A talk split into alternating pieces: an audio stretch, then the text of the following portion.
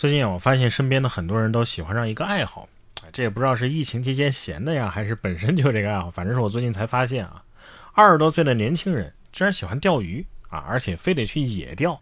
爱好本身没问题啊，但是一定要注意安全。你看下面这位俄罗斯的男子在野外钓鱼的时候就遭老虎打劫。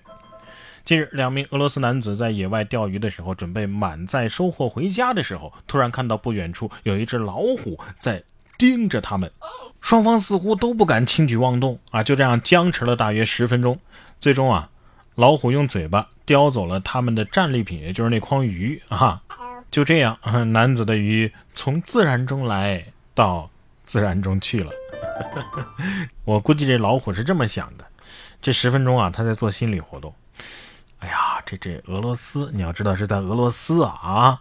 他在想，我会不会被俄罗斯人打呀啊？最后没敢吃人，只敢接走了鱼。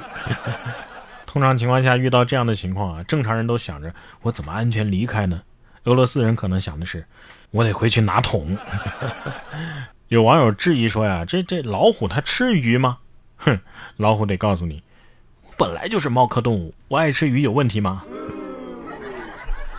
俄罗斯人不怕老虎啊，不怕黑熊啊，不怕狮子呀，这些新闻我们看的多了。可是没想到咱们内蒙啊，这只小奶狗它也不怕黑熊啊。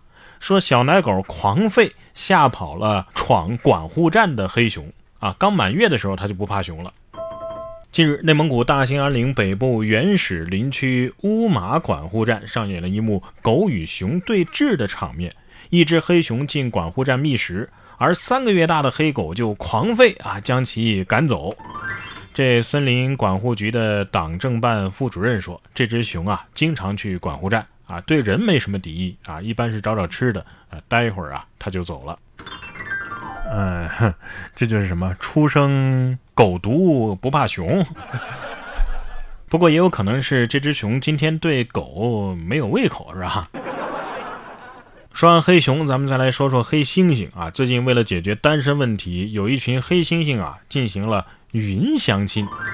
八月二十五号，重庆永州乐和乐都野生动物世界里的黑猩猩和陕西西安秦岭野生动物园的黑猩猩来了一次云端相亲。根据饲养员徐正坤的介绍啊，乐和乐都景区的黑猩猩啊是三雄两雌。由于黑猩猩的智商较高，对择偶的标准啊，哎也比较高。前期呢尝试过多次解决黑猩猩的单身问题，但是没成功。目前借助这个线上直播连线西安啊，也是一次尝试。如果双方的黑猩猩有意向，会想办法进一步加深他们的感情的。作为饲养员，为黑猩猩家族繁衍也是一个梦想之一呀。哎呀，猩猩都都有对象了，你你呢啊？但愿他们能真诚做星啊！直播的时候别开美颜。有一说一啊，以人类标准，有些黑猩猩我估计都已经进入旧石器时代了吧啊！其实现在的很多事情啊，都喜欢用这个云来解决，是吧？你看印度的最近一个大学呢，就举办了一个云上的 3D 毕业典礼，两千名毕业生，每个人都有专属的虚拟化身。八月二十三号，印度孟买理工学院举行了全 3D 的毕业典礼，每个人都有写实的专属虚拟人物。校长的虚拟化身呢，就向超过两千名毕业生的虚拟化身逐一的颁发了虚拟的毕业证书，令坐在电脑前观看的学生的真身啊，那是激动不已。但是没跳舞啊，这这印度。嗯，一定是我打开的方式不对。我看里边有个老师还是秃顶啊，真的是挺真实的，是吧？相比于秃顶的老师，越南的这位大爷啊，哎，那就是一个反面案例啊。八十年的时间，人家大爷留了五米的长发，哎，他还说呀，如果剪头发就会死。八月二十六号，有媒体报道了越南胡志明市一名近八十年没有剪过头发的大爷的故事。这名九十二岁的大爷啊，已经留了五米的长发。并且他认为留头发是神的旨意。他表示啊，与生俱来的东西就不要改变它。自己不剪发、不洗头、不梳头。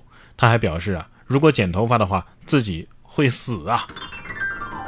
不剪发就算了，还不洗头，这这才是真的脏辫儿啊啊！问题是这头发真的是挺多的啊！按照我现在的发量，我我想留长我都留不了那么长。不过，你这与生俱来的就不改变它，那我只想问你，你你的指甲呢？啊，不想改变啊，我觉得是不合理的。试问谁又不想变美呢？是不是？最近，二零二零巴西小姐就说了，她变美的秘诀是喝热水。近日，二零二零巴西小姐茱莉亚接受采访的时候，她说。